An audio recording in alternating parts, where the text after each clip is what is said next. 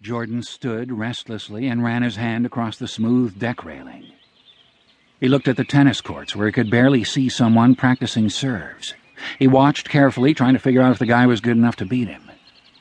Finally, he turned around and studied the house, his latest symbol of success and happiness. The shutters screamed at him. Idiots! The builders had installed the wrong shutters. He'd left a message and hadn't heard back from them. He wouldn't let them get away with it. Still, though, the place was beautiful. Wait till Hal sees this. Makes his mountain chalet look like a bungalow, and Matt's little beach cottage, no comparison. I'll buy a barbecue and have it going Friday night when they get here. A few cases of beer on ice, everything will be perfect.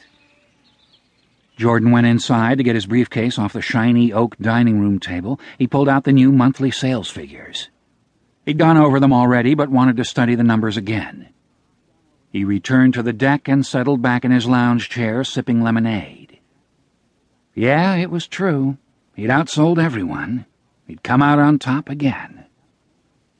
I can borrow a little more, get that ski boat. No problem. It felt great. Yeah, great. Everything's great. It doesn't get any better than this.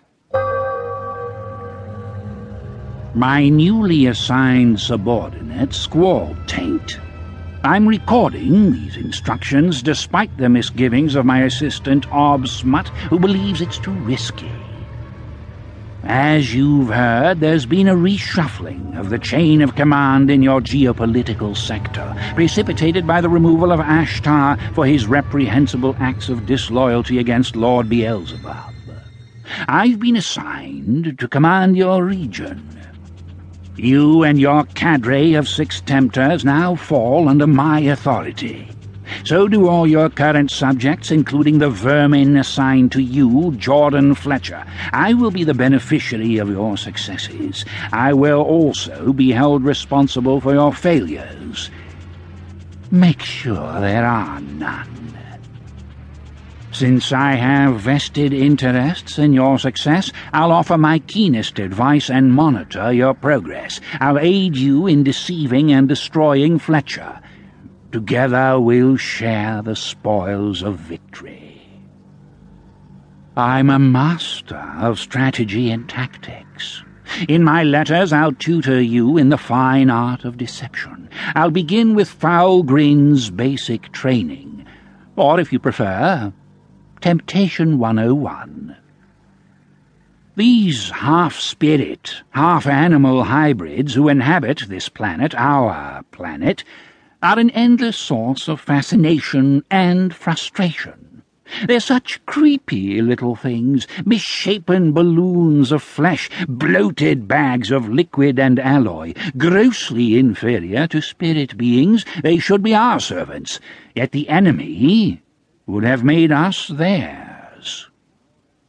As you deal with Fletcher or any of them, remember in the end they are but raw material, to be used by us against him or by him against us. They're weapons to wield in our jihad against heaven, that oppressive citadel called Charis. Never forget the reason we revoked our citizenship. To establish the new and greater realm of Erebus, that mighty domain of which hell is but a junkyard, a ghetto for human slaves. The enemy claims we shall one day join him there. I think not.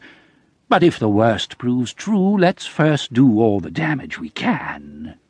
Our kingdom is being built each day with the bony bricks and bloody mortar of the enemy's precious image-bearers, including your cockroach, Fletcher.